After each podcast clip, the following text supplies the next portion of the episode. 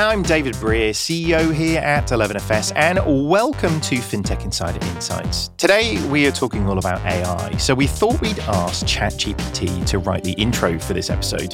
Here's what happened. Welcome, money mavens and fintech enthusiasts, strong start, to another riveting episode of FinTech Insider Insights. I think to call your own episode riveting is probably a, a little bit you know, much, isn't it? But anyway, I'm your host, David Brear, and today we'll be delving into the transformative influence of artificial intelligence, specifically ChatGPT, on the dynamic realms of finance and fintech.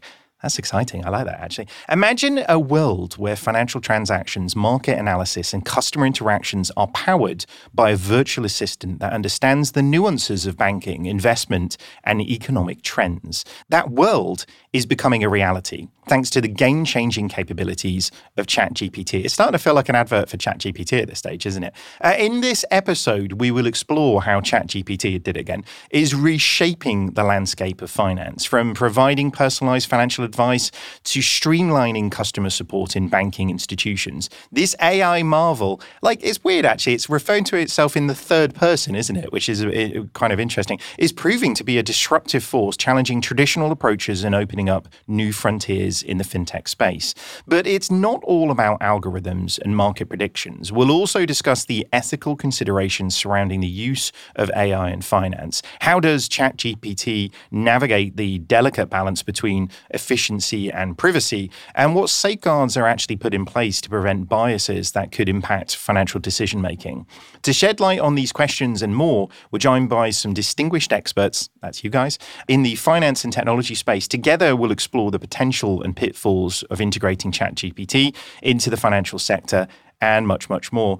Uh, I mean, that wasn't too bad, was it? I'll be honest. It, it did. Um, it did feel like when, like, I say, when somebody talks about themselves in the third person uh, uh, quite a lot, it was uh, a little bit creepy at times, wasn't it? But um, we'll let, we'll let it pass. We'll let it pass. Anyway, to have this discussion with me, I'm joined by an excellent panel of guests. It's back to me now. ChatGPT's not writing this bit, just so you know.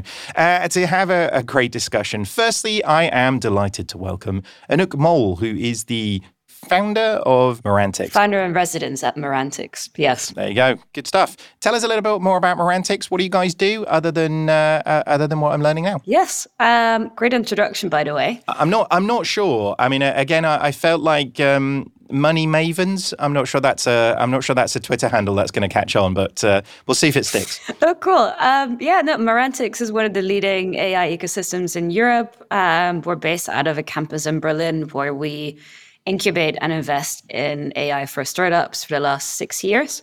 As a founder in residence, I am part of the venture studio where they incubate uh, about three to four AI startups a year. Um, and I'm currently building an AI fintech venture in the post trading space in stealth mode. So it's very exciting, lots of stuff happening. Um, and I think yeah, especially this week, lots of stuff happening in this space. But we've been around for six years. So, well, I was going to say, I mean, that sounds like more than about four full time jobs. So, like, uh, you must be you must be rather busy. But we'll unpack that as the uh, as the podcast goes on. But uh, uh it's also a uh, big fintech insider. Hello to Chase Disher, who is the head of product at Public.com. Welcome to the show. How are you doing? I'm doing great. Uh, thanks so much for having us on. No worries at all. So, my name is Chase. I'm head of product at Public.com and uh, I own the core app UX growth and AI products, in particular Alpha, which is public.com's AI tool. Very, very cool. For, for anybody who doesn't know public.com, do you want to give a, a, bit, a little bit of a background? Of course. Uh, so, quick background on Public. Um, we're an investment platform for stocks, ETFs, crypto, treasuries, and alternative assets. We recently have launched in the UK uh, to offer US stocks uh, with commission free trading and low FX fees. Very, very cool. Welcome to the show. Thank you very much for coming on. Uh, we're also joined by Kate Janssen, who is the lead product manager over at Cleo. Uh, Kate, Cleo, you guys have been on the show a bunch of times, but for anybody who doesn't know Cleo and is living under a bit of a rock because you guys are crushing it, then uh, tell us a little bit more. Thanks, David. Very kind of you, and uh, great to be back on the show. Yes, uh, so I'm the lead product manager for um, ML at Cleo, as you mentioned, and Cleo is an AI assistant for personal finance. I am particularly working on building the products that have machine learning and AI at the core, and some of the products that we're working on in that area are some personalized products to really understand customers' uh, financial situations um, and then to help predict future financial difficulties, such that we can help coach people to potentially avoid uh, things such as costly fees, uh, to help them create better spending habits, um, and ultimately to uh, improve their overall financial health. Very, very cool. Uh, I guess, like, I mean, it's a funny one because if we said about this show being about ChatGPT, I mean, we could basically talk for about five hours just about the last 72 hours, couldn't we, in terms of all the weird ones?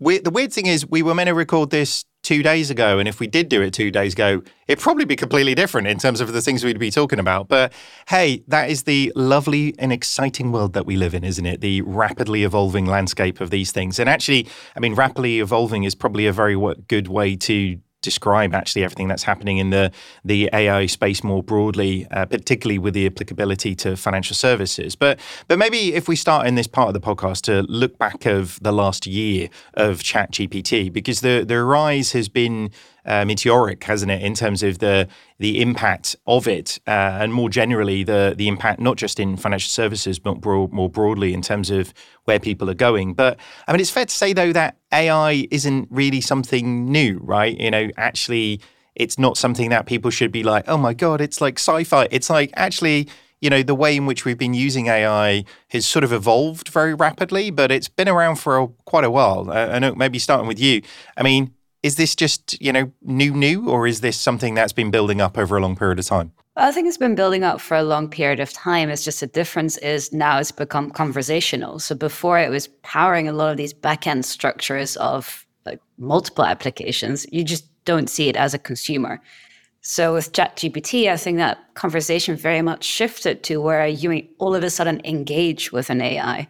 And that's very different. So I think the core technology, yes, has been growing and like evolving at rocket speed over the last couple of years, but the technology or what it can do itself, it's been around for a while. Just the engagement is different. Yeah. Is it the reality of the interface is caught up with the sci-fi promises to a certain degree? You know, actually, uh, we were all pretty heavily burned by using Siri in those early days, weren't we? But actually, the the reality of actually the the speed in which the interactions with things like ChatGPT. I mean, maybe sticking with ChatGPT then. I mean, Kate, what is for anybody who's listening to this who has lived under a rock for the last eighteen months of their lives? They're just coming to you after a crazy sort of uh, comatose whatever. Uh, ChatGPT, what is it and what is it doing? Yeah, absolutely. So I'm going to take you through kind of a series of terms to understand where on earth ChatGPT came into the picture. But you can think of well, what ChatGPT really is is um, a uh, AI model that comes from a kind of family of models called large language models, and all of those uh, large language models they fall under a umbrella term uh, in AI called generative AI. Um, so, what these large language models can do, and other models that fall under generative AI, is create new forms of content. Large language models, um, as per the name, are able to create context uh, that is in the form of text. Um, so, that's what ChatGPT is able to do. It is able to create textual content. Um, and the way that humans interact with this um, is through something called a prompt. And what was excellent uh, on OpenAI's part uh, was to make the interface with uh, one of their large language models. Uh, they use they've used a couple behind ChatGPT, particularly GPT-4. They created a very very simple user interface such that people could really easily uh, interact with this AI model. And as per Anouk's point, that really is uh, just as much of an epic kind of breakthrough as the as the technology. So all of a sudden, people were able to interact with AIs like never before. And importantly, in their own language. And second, most importantly, in a way that is very natural for humans, which is a conversational interface. And so, what we have is a, a, generative model sitting in the background that's able to create new forms of text, um, really in any way that you ask it to. And that's why you can get poems in the style of Shakespeare or rap lyrics in the form of who you know just the style of Shakespeare as well potentially, and uh, that's what uh, ChatGPT is. The chat uh, in front of the term GPT really refers to the fact that this uh, model has been trained uh, for conversational applications, uh, and the GPT stands for Generative Pre-trained Transformer, and that's really referring to kind of the model architecture and the background and the fact that it is a generative model. Has the rise of it been due to the ability for people to actually interact with it? I mean, we're, you know, the the discussions around artificial intelligence and the potential of, you know, IBM's Watson and you know integrating blah blah. Like, cool, but like normal people can't integrate with it, right? So uh, it's always the forgetting that somebody has to care at the end of it, right? 180 million users in the first year, Chase, like that. On anybody's metrics, that ain't doing too badly, is it? That is, it's super impressive. Um, I think really the key aspect that they nailed is the approachability of the new technology, right? I think the power of AI has been talked about for a long, long time. And, you know, even GPT 3.5 was released, I think, in May 2020, you know, two and a half years before ChatGPT was introduced. So that technology in and of itself existed already, but people were able to actually like approach it in whatever way that they felt comfortable.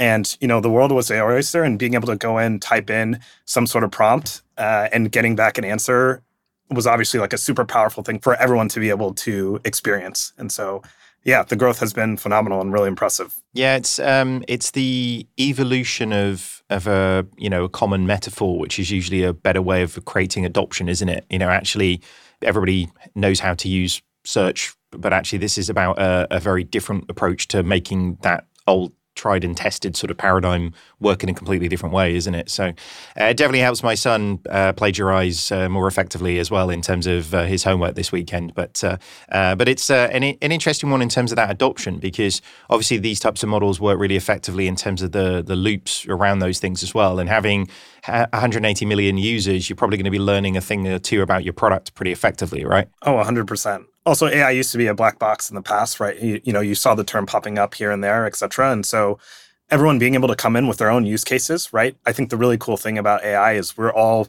and w- where Chat GPT really accelerated growth was people understanding how many more use cases it was available to them for, right? Like before, it was a very finite set of use cases that probably most businesses were interested in, but for your average consumer, it was hard to really grasp in a tangible way. And I think ChatGPT has really, really opened the expansive use cases available to people. It's really turned, you know, the innovation engine in a lot of people's minds, which is a really, really cool thing to be a part of. Yeah.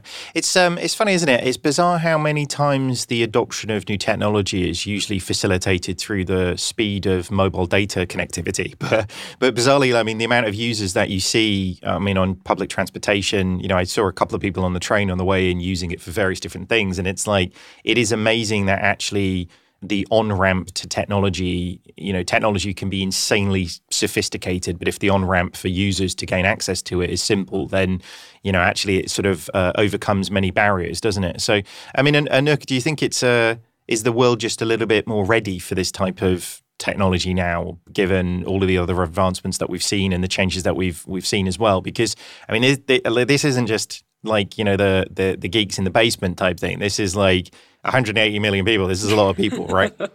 um, yeah, I, I think the world is definitely ready. I think it helped a lot also on the B2B side, because I'm more on the back end side than the consumer facing, um, sort of, especially in the AI and fintech.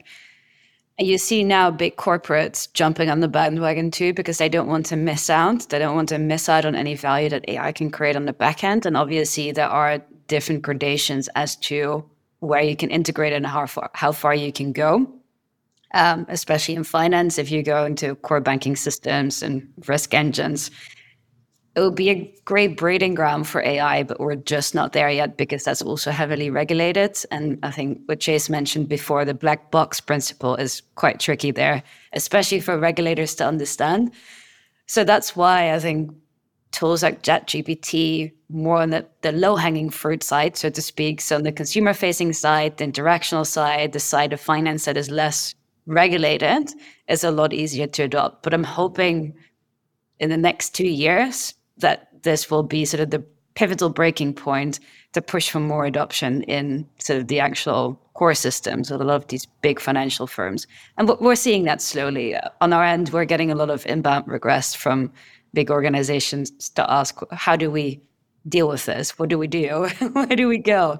So a lot of questions to be answered still, but yeah, definitely on the big scale of things, it's it's moving fast. Do you? Um, uh, and this is more of an open question to all of you guys, because actually, I mean, it's uh, an interesting one when you start seeing big organizations move on things like that. I mean, if I was kind of back in my Gartner days, there's this sort of uh, different sort of periods of this evolutionary step, isn't it? And at the moment, everybody's you know, furiously trying to understand it, you know, and actually in a very similar sense that we saw with crypto, the very similar sense that we saw with DLT more broadly, you know, every technology has that period where everybody's like, oh my God, like this is going to change the world. Uh, this really does seem to be having that scale of impact though, and, and actually capturing not only people's uh, attention, but their, their wallets in terms of the big organizations are actually doing things, you know. Do, do you think though, back to the point earlier on and, and maybe starting with you, Anouk, do you, do you think this is because people have got quite comfortable with actually algorithms in financial services doing things more important as in you know your whole risk model is based on your processes the algorithms that actually will follow a certain steps and tell you how risky these things are do you think as an industry who has spent a lot of time on things like you know RPA and da, da, that they've got quite comfortable with actually the technology doing more of the things that actually people used to do. I don't think so. Unfortunately, I think that, I was living a lie, wasn't I? Sorry. Uh, yeah, I think no, um, because especially the the the conversation around the decision making of AI and automating that, that's a really tricky one. And I think that's where you see a very big difference between popular debate and what's going on sort of at the back end of these organizations. A lot of people are very afraid of AI taking wrong decisions. And honestly, AI will take wrong decisions because every human takes wrong decisions. We can just make those wrong decisions less impactful because we hopefully can statistically make sure that it makes less wrong decisions but at least it's measurable. And I think that's where there's a different assessment being made between a, a, man and a machine. A machine has to be held up to the highest standards, whereas a man or a person, it's you don't have visibility on how they actually perform. So I think as a middle step, we don't see complete automation with AI. It's more AI will empower the person to make better decision making on the back end, especially in large companies. So that's been specifically risk and KYC, KYB.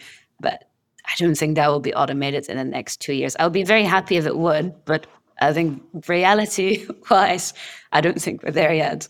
Yeah, I sort of uh, I always joke for the sci-fi fans, it's uh, it's Universal Soldier, not the Terminator, right? You know, it's uh, it's the aided people rather than replacing people in that sense. But uh, maybe Chase, trying that from a, a, slightly different angle. Then, I mean, do you think then the mainstream adoption of this is actually forcing big organizations to stand up and listen? Maybe because actually, when your kid's coming home and you know hey, dad, what's this? Actually, it's making people at really senior levels in really big organizations have to learn quicker than it would do, uh, you know, the change that we saw around crypto, for example. Yeah, no, definitely. I think one of the one of the aspects to consider too is like what is generative AI good at? And right now it's good at content creation and data summarization slash synthesis, right? And so um, you know, at public, we are leaning into the research aspect a little bit of of AI, right? Like how we know that it's good at content creation. And so how can we take a lot of this, you know, financial data, you know, talking earnings calls, news and market trends and summarize that in a way that's maybe more approachable to your average to your average user, right? I think leaning into some of its strengths uh, is something that you can do. And, and an important way to do that in a safer manner is by controlling the data that it, it's able to access, right? And so I think where, you know, for instance, I think JP Morgan originally banned ChatGPT from, or uh, one of the companies, they banned ChatGPT from, from being used from their uh, from their employees, but that was because you know there's a whole landscape of information and you can't always control correctly. Whereas we are actually servicing the exact data that is going to be fed into Alpha, and we can we can have data governance and compliance considerations that and checks that we were putting in to ensure you know a, a safe and um, productive interaction with different users. And so kind of what i'm getting at is i think it depends on the actual use cases right? I think on the flip side you've seen some companies that have started to try to use it for trading, you know, automated trading or thinking about trading suggestions, et cetera. And that's not something that Alpha is going to do, obviously. But for companies that are doing it internally and trying to try it out, it hasn't always worked that well in the beginning. And it's something that they're continuing to iterate on, but it's something they have to try. But one thing they've found out is that humans are inherently emotional, right? And or irrational. And so those, you know, even if your tool may make perfect decisions, uh, it may not actually play out in the markets in the short or medium term as you would expect. And so that's something you have to manage. And as companies are deciding how to invest in this kind of information, they are managing that risk in themselves, etc. Sure. Yeah, no, I completely agree with that. I mean, if uh, the world was inherently uh, uh, logic based, uh, what a boring place it would be, right? In terms of all of those things that went there. But uh, but yeah, being able to try and predict those more effectively than other people is kind of the game to a certain degree, isn't it? But uh, it's an interesting one that uh, you bring up there around the the sort of tailoring of the interfaces and the breaking down of concepts into. I mean, I sort of loosely joked about my 11 uh, year old plagiarizing on the internet over the weekend, but actually it was just some basic homework about actually understanding uh, the impact of fair trade around the world. And he had to write a thing. And actually I said, well, use, you know, use this in order to get a understanding of it. Because actually, if you go to any website and get it to explain to you fair trade, it's doing it at a level that 11 year old will switch off about four seconds into that first sentence, you know? So actually, that's the power of this, isn't it? But I guess with the financial services context on that, Kate, you know, the the world of financial services is actually kind of set up. I'll be honest with you. I think most fin- uh, FIs or regulators set it up in a way that makes them feel impressive and feel smart because they're using lots of acronyms that nobody really understands. But actually, if you can create a, an, an interface that can actually allow people to be spoken to how they want to be spoken to in terms of either your comprehension of financial terms or your uh, you know whatever background that you want to kind of preference it to i mean that is that's an amazing amazing leap forward in in the way in which we interact with in, you know the interface with any organization isn't it? Yeah absolutely. And i think with the rise of digital products uh, over the last say 20 years or so uh, there has been a, a massive industry around kind of user interface user interaction design that's grown with it. And i think that cannot be underestimated. And I've, um, from in my experience, having built a couple of zero to one products, all with machine learning or AI at the core in multiple industries, if you do not present that to your user in a way that is usable, it will not be something that anybody uses. So technology for the sake of technology is not going to actually drive user adoption. And I think that the the ChatGPT is an example of this. It's just so key because the actual model that sits behind ChatGPT has been around not forever, a, good, a couple of years, but it was really the interface that allowed for that. And I think uh, that cannot be underestimated. Even if you have an excellent model in the back end that can predict everything you need to predict, if you can't easily access it or interface with it, people will not use it. And so when you're thinking about building digital products, you have to think about that. From a financial perspective, and, and what you mentioned um, with your son, I think that there is a a key consumer trend that AI really enables and and potentially even created, which is that of hyper personalization. People want to interact with digital products, and that could be a digital financial product or something else in a way that feels personalized to them. And the question, the question can be, you know, do people expect that, or did technology actually create that? And if you think about the digital product experiences that you have in your day to day, whether it's kind of content streaming or like your favorite music app, my experience looks very different to your experience and that is becoming the expected experience between customers. Now anybody building a digital product definitely in financial services needs to bake in a level of personalization and ai and machine learning really enabled that probably with the advent of recommendation systems in the last decade or, or, or even more and so I think what we're seeing across the board as people uh, interact with digital products in financial services, they do want some kind of personalized experience. Explain this to me like I am 11, for example. Explain this to me um, in a way that will be easier to understand or to get across to my audience. And I think that is a key trend that we're seeing with AI uh, is really like hyper personalization. And if you can pair that with an excellent interface, you're able to unlock a consumer experience that's really undeniable a lot of the time. Um, so there's a bit of a chicken and egg there around the AI uh, or AI allowing for personalization and people expecting personalization and AI driving more personalization. it's a little bit of a virtuous cycle that's, uh, that's occurring. Bizarrely, all of the technology parts aside of this is actually a return to kind of a level of experience that you would have expected before, right? You know, it's a Uh, I mean, I think we're probably all too young to be like the people who were queuing up to go and sort of talk to a man in a branch type thing. But actually, the idea that they would break down financial terms for you for you to be able to understand it, and you could go, what? And they would explain it further. You know, like actually, you know, really what we're getting is more of a you know we talk about we joke that the the future of financial services is services. Like it feels like the services is kind of coming back into it where to your point the the level of uh, interrogation around those things in a positive way or the the ability to have a you know a trusted advisor you can admit you don't know what something is without being penalized for it. I mean that that can only be great for actually helping everybody, you know, get better at understanding these things and therefore be better off. But uh, all right, we're going to have to take a, a, quick break. What we're going to be doing though is uh, we're going to take a, a, quick look at some of the specific use cases across fintech and finance and discuss really what the the future of financial services is. Where are we going with all of that? Much more after the break. Hello and welcome, LFG people, to FinTech Insider, Blockchain Insider, 11FS Spotlight, 11FS Explores, Open Mic Night, After Dark. Through our podcasts, videos, newsletters, and live events, we have a direct line to a truly global fintech community. So if you're looking to sponsor and collaborate on content that connects with everybody from fintech beginners to the biggest VCs, then chat to our team at sponsors at 11fs.com or visit 11fs.com to find out more. Long live the community. We all know SMEs are the backbone of any economy, so why are they still so underserved? 67% of them globally say fighting for survival is their top challenge. It's time for financial services to put its cape on. At 11FS Ventures, we're building, researching, strategizing, designing, and engineering game changing propositions with banks and fintechs to better serve the SME market. We've already helped RBS better serve small business owners and sole traders by bringing metal to life. So, the question is, what do you want us to help make a reality for you? Let us know at 11fs.com slash ventures. That's 11fs.com slash ventures.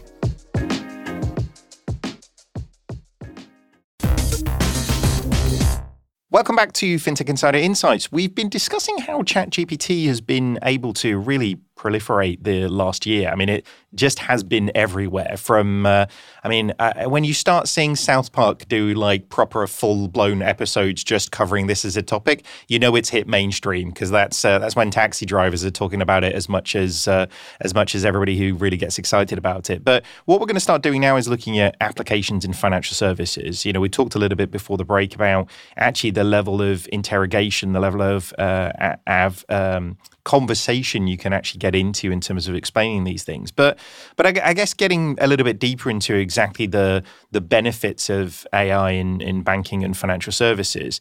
Uh, I mean, it feels like that customer service has been where a lot of people have, have kind of started. We've seen people like Stripe partnering with ChatGPT 4 to power all of its developer documentation. I mean, Chase, you touched a, a, little bit on if you can feed it the right information and allow it to be interrogated. I mean, that seems like a very good place to start, doesn't it? Back in my computing days, it was always the garbage in, garbage out kind of metaphor, right? Uh, if you can feed it great information, then actually you're probably going to get a better level of output on it, right? Yeah, no, definitely. And I actually think one thing that's really cool uh, about a lot of this new technology is it's opening up more time and space to create more human experiences and interactions beyond that that can personalize it even more, right? Um, we think about personalization in an automated manner, but it also opens up personalization for more humans who have unlocked more time, right? Being able to give customer support and to dive into more complex problems that may come up on a, on a daily basis is actually something that I think a lot of people would prefer, right? You talked a bunch earlier around it's coming full circle from a services perspective, right? And I see customer support as a great example of that exact type of interaction that people are, are yearning for and how AI can actually empower uh, more human human interaction in the in the future. Yeah.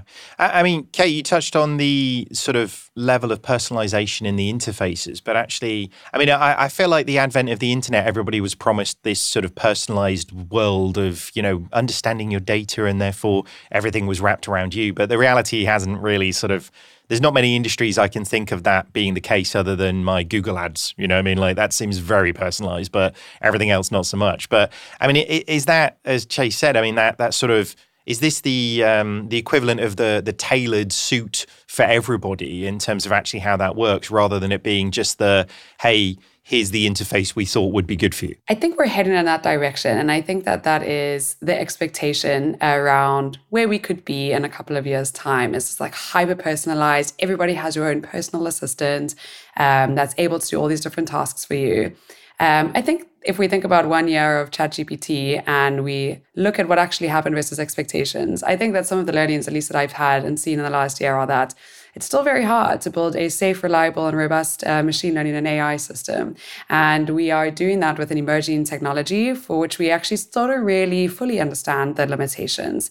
The potential is undoubtedly enormous, um, but there is emergent behavior that comes out of these models as we learn more and more about them and how they interact with the world and how they construct a world model.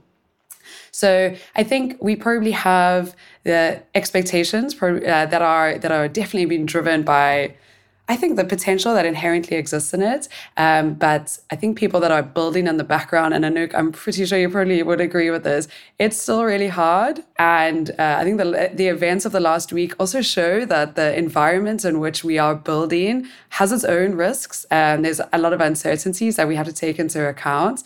Um, there's been a big change in how people build over the last, say, two decades. We've moved from uh, on premise to cloud computing, for example. A lot of companies have a massive dependency on the cloud computing infrastructure providers, for example. And we're seeing a similar trend with AI, where there are now a couple of players uh, that exist that are providing a lot of the AI kind of uh, heavy lifting, uh, which then applications are built on top of, which is which is incredibly exciting for, for the space because we're seeing a, the advent of new technology and the rise of personalization and assistance in every aspect. But we are actually relatively new in this journey. So I would say expectations are great and like the potential that's driving these expectations around personalization is is definitely founded.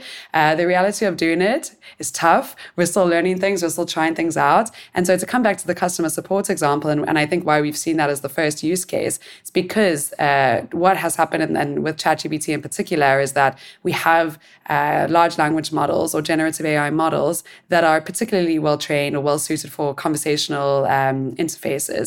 And so when you think about in a company where that use case exists, your, everybody's first thought is customer service. That's often a, a really big cost center um, and something uh, that businesses are looking to really help to manage. Um, and it fits really nicely as a use case. And maybe just a last point on this when, you know, in thinking, uh, how can we use these new advances in technology? That is often the wrong question to ask. You should be thinking about what customer problems that you, you can be solving. But another way to think about it is what tasks can these models do really well? Uh, and having a conversation uh, is one of them, along with content generation and, and content representation, for example. Yeah, I mean, it's an interesting one, isn't it? Actually, in that in that context of really where people will be coming out when they're looking at doing this, as you say, it's the uh, you know, you've seen many a big organization, as we touched on earlier on, go, we need to do a thing in this. And it's like, why? Well, because our board are excited about it. And it's like, well, that's not the good enough reason, guys. You know, like, uh, and actually, that doesn't generally lead to sort of sustained product investment in that way, does it? But uh, I mean, uh, I guess sticking with you on, on that, Kate, to a certain degree, because uh, again, you know, we're not talking about, you know, uh, cat pitches on the internet. We're talking about financial services, right? Like this is a this is a pretty complex place. The regulator gets quite upset if you can't evidence why you've interacted with the customer in a certain way. I mean, our, our chairman often jokes it's like uh, advent of digital in insurance. Like he literally had to give every screen, every possible permutation to the regulator to prove how they were interacting. So, like, you know, that fine line between what is adv- advice and what is guidance for regulators all around the world they're like freaking out right now, aren't they? You know, in terms of like, why did you recommend this? I don't know. Like, uh, can you repeat it? Well, maybe with like exactly the same. No, no, no, we can't. No. So it's like, actually, how do we how do we overcome that? Is that uh is that an education process within the regulators globally as much as it is the organizations themselves? Yeah, great question. I think that there's maybe a two pronged approach uh, that needs to happen here. One, when you work in financial services, there are many things that you need to be aware of, one of them being regulation, uh, naturally.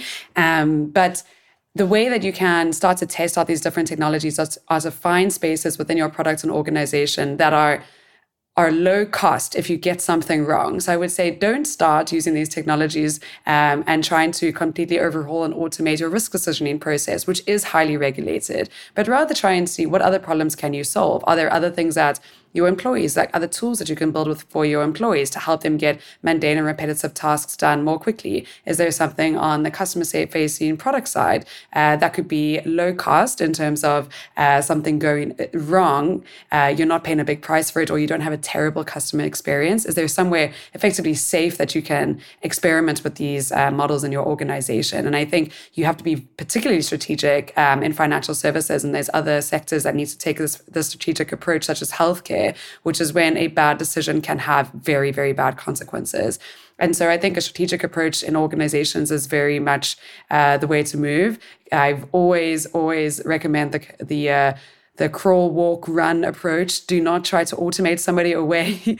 uh, try and take small steps and learn before uh, before investing into something where you don't know what the consequences could be. I guess every big bank's transformation is usually predicated on taking people or paper or some another P out of the process, isn't it? So so they've got bad form when it comes to that one, I guess, from the get go, isn't it? Because it's it's always about the ROI being cost saving in some description rather than an advancement in the level of service or the experience that people are getting, isn't it? Yeah, exactly. And I think you can think about it in, in two ways. And you should think about which of those uh, various, uh, you know, ways, where, which is like cost saving or something that is more customer focused. You can look at both of those places um, for, for innovation and choose, uh, choose a safe place to start.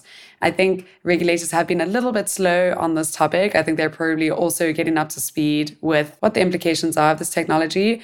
I think that there should be an approach where regulators are working with companies uh, rather than uh, passing down regulation that could stifle innovation. I truly believe that AI is can have massive benefits uh, for people, humanity, and our planet. And so we don't really want regulation to stifle that. But we do need to be careful, particularly in financial services. Uh, customer data privacy is really important, and that should always be at the forefront of the regulatory intention. And I think striking that balance is tough, uh, but very necessary.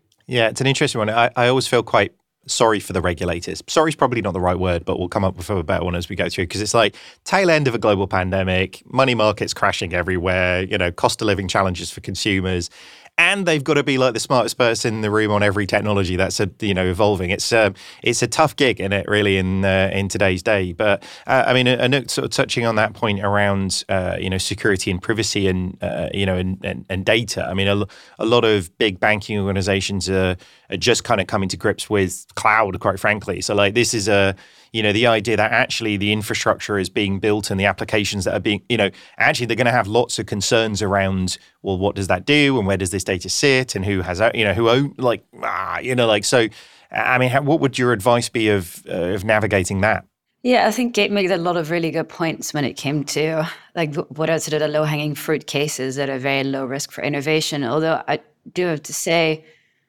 if you want to compete in five years, you have to start applying AI in your core banking functions. And yes, that's really hard because of regulatory restrictions. But on the other hand, you will have to be able to compete at some point, right? And I think one of the issues when it comes to adoption in that field and specifically the privacy and security aspect of it is the data silos that a lot of these big financial institutions have their line of defense is usually putting data in various silos across an organization with their own product function, with their own business line, with their own product management sort of systems, which makes it really hard to connect the dots. That's one of the challenges that they have, even moving it into the cloud, because it's it, it's impossible getting like getting access to even a roadmap. Like I've been in situations in banking where I, and I kid you not, I got an answer to an email saying, well, in two years' time, we might have time to be able to look at this. I mean, that in, in two years' time, the world might look very differently, right? And I, I understand where they're coming from, but I think that's where a CIO or a board really has to step in and say, okay, we're, we're going to engage in this conversation with the regulator. How can we make this possible? How can we partner with startups. And I think Microsoft is a really good example of how they partner with OpenAI to be able to actually be at the forefront of what's happening there. And I think that's where a lot of financial organizations fall short. Often the regulator is blamed for that. I think partly unfairly because on the other hand, the, the regulator also gets heavily lobbied um, by banks and by very big tech companies that want to keep those regulations up. So they sit at a really technical, but also really hard sort of crossing point of startups and big corporates, um, consumer protection organizations, um, governmental sort of policy and plan for the next four, four years because there'll be election coming up soon. So what can we screw on very quickly, right? So I think it's unfair to say that they're the ones stopping the innovation because the UK has a really good sandbox systems where AI startups have been going through. So it's really also that the industry itself is just unwilling to actually adopt and to make change and to partner, especially the partnering part there. It's yeah, so it, it's a lot that has to change on their front, I would say. yeah, it's an interesting one, isn't it? It's not just uh, customer adoption; it's uh, adoption of the organisations to actually put these things into practice at scale, isn't it? And that's that's an interesting challenge, isn't it? To your point on the regulator, I've never found sort of a regulator that didn't want to end up with a better outcome for consumers. Like that's sort of the point, right? That's what they're looking to achieve on the whole. And actually, a lot of the things that your point around, uh, you know, the competition, actually the tension in the market to bring new players in, often leads to a, a much better outcome for for consumers than it would do if nothing happens. But I guess is this. Um, big organizations often look at these things like they're i mean I, I, know i fed into this earlier on with my universal soldier point so i do apologize but it's like sci-fi sort of metaphor you know like actually they're looking at it like a future future thing and it's not a future future thing. It's like actually it's a future thing like cloud is if you think about it that way. It's this is this a conversation around actually you know AI or is this just a conversation around the tools that you use when you're building modern day technology and operations? And I use the word operations really specifically because I often think people just think about the customer impact. I know we're all conditioned to it's like just think about the customer, but actually I think the employees of organizations has a bigger role to play than the customers do because they're the people who actually build the thing for the customer. So, you know, often what you find in big organizations and, you know, Anouk, uh, you know, get the CIO, and it's like in big organizations, it's like which one of the seventy CIOs is it that you have to regret to agree? You know, and it's like wow, this is this is crazy. But often, you know, getting holding you know employees' arms behind their back to build capabilities. You know, if you were starting a, uh, if we all were like, screw it, I'm leaving, I'm leaving 11FS, you guys are leaving where you are, we're going to go build a business. It's going to be a, a fintech business okay, you're going to use cloud, you're going to use AI, you you know, you're going to start from that point because actually it's just the it's the toolbox, it's the toolkit that would lead to the most efficient, most effective, best outcome for you as a business, right?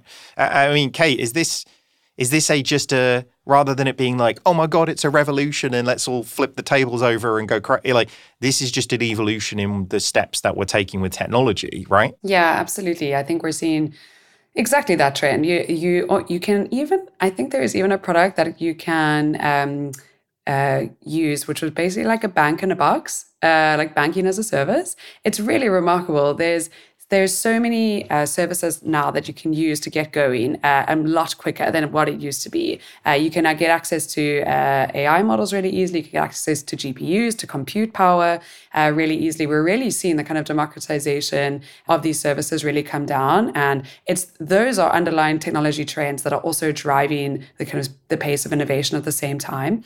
So starting a business now versus starting a business 10 years ago is very different and i think it will look even more different in two years time as these technologies are are exponential technologies uh, and we're kind of seeing the convergence of them come together and they enable each other. So it's a very different world uh, at the moment and your starting your starting gate is uh, it's very much further down the racetrack than what it was two, 10 years ago. Yeah it's um it's fascinating on that uh, and i guess it points to, and it'd be lovely to kind of get all of your views on this. I mean, it, it points to like, where are we going with this? You know, like, and I don't mean like this conversation more broadly. I mean, like, where is financial services going? Because actually, this sort of, I mean, Chase, I think you said, you know, automation earlier on. Actually, like the the structure around automation is we sort of we always get very picky about the difference between digitized and digital, and it's like, you know, digitized is just taking what was there before and you know making a digital version of it. It's why we've got like websites that look like paper statements, right?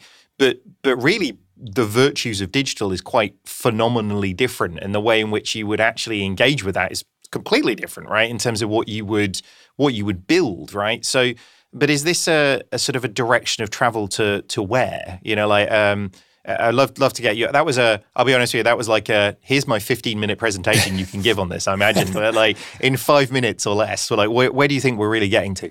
There was a there's a great quote from Jeff Bezos that was in an earnings call. I think it was in maybe 2018, and he said, "One thing I love about customers is that they're divinely discontent.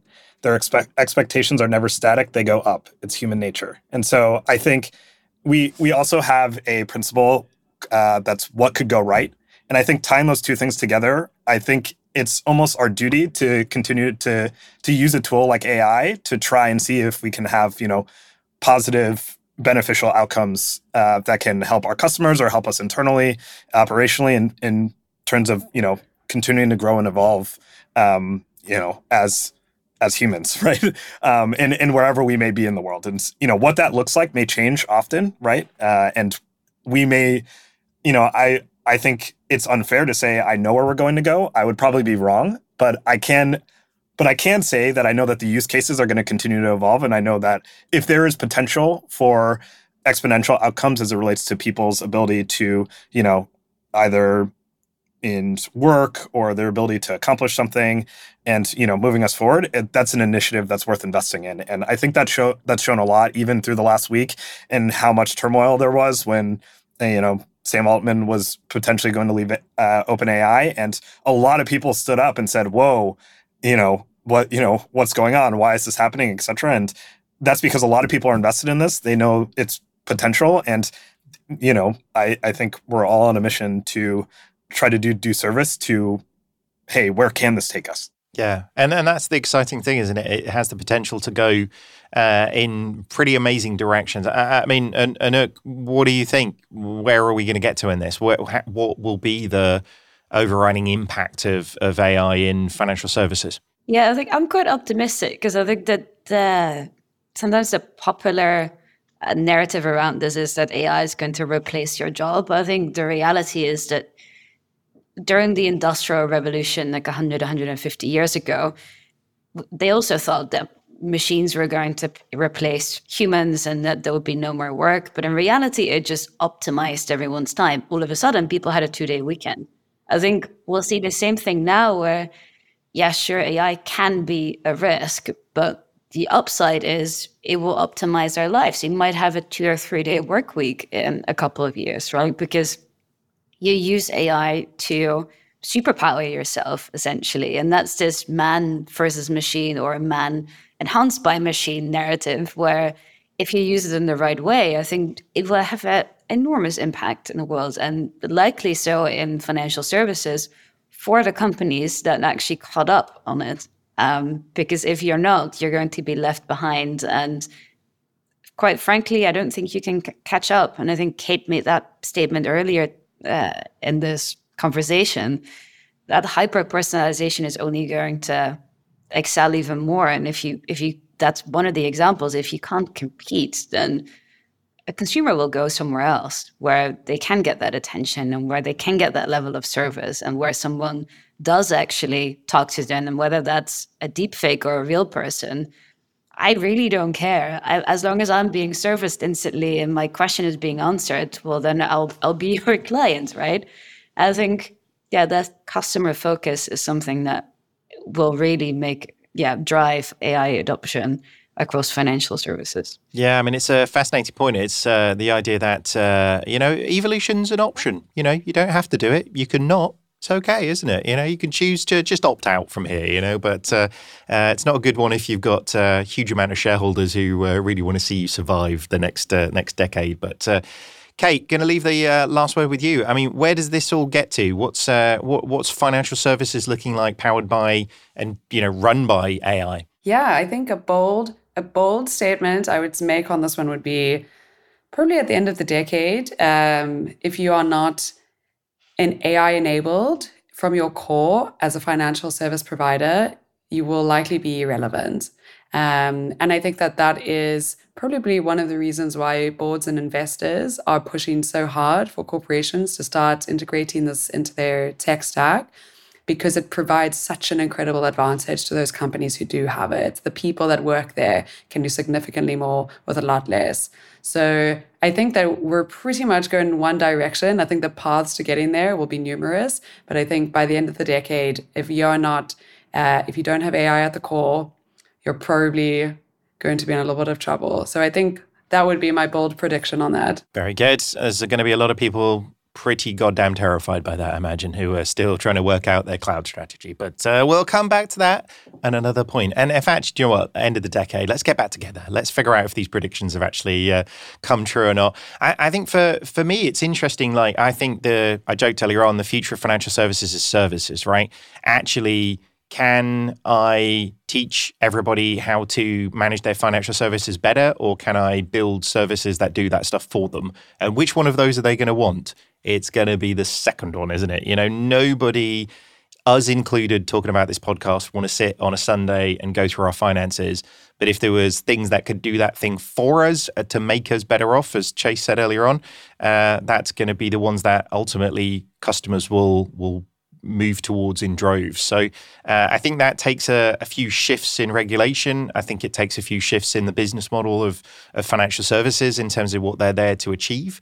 Um, but ultimately, I think it leads to a, a much better land for financial services, which is probably a uh, a thing we can all agree on is probably going to be a good thing. So uh, that does unfortunately wrap up today's discussion, though. Thank you so much for joining us.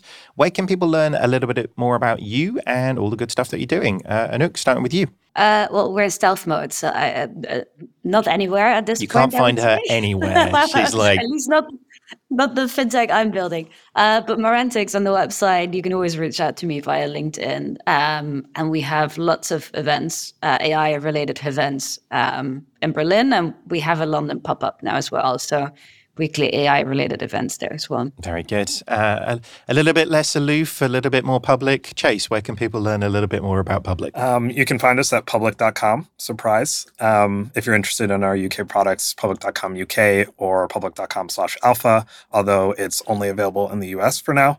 And uh, yeah, feel free to find me on LinkedIn or Twitter as well. Very good. Kate, where can people learn more? Yeah, well, to learn more about Cleo, you can see uh, go to meetcleo.com. Uh, for our uh, US customers, you can download our app. Uh, please do give it a go. Uh, it's Cleo, uh, where you get your apps from, and have a go. Would love to hear your thoughts. And you can find me, Kate Janssen or Janssen, on LinkedIn. Very cool. as for me, you can always find me lurking on LinkedIn these days. Uh, just search for David Brear. Thank you very much for listening, everybody. If you like what you heard, then follow the podcast and don't forget to leave us a review. It helps it make it better and helps other people find the show as well. As always, if you want to join the conversation, just search for us on social media. At this stage, it's just 11FS or FinTech Insider. We're pretty much everywhere at this point. Uh, or if you really want to, you can email us on podcasts at 11fs.com. Thank you very much for listening, everybody. Goodbye.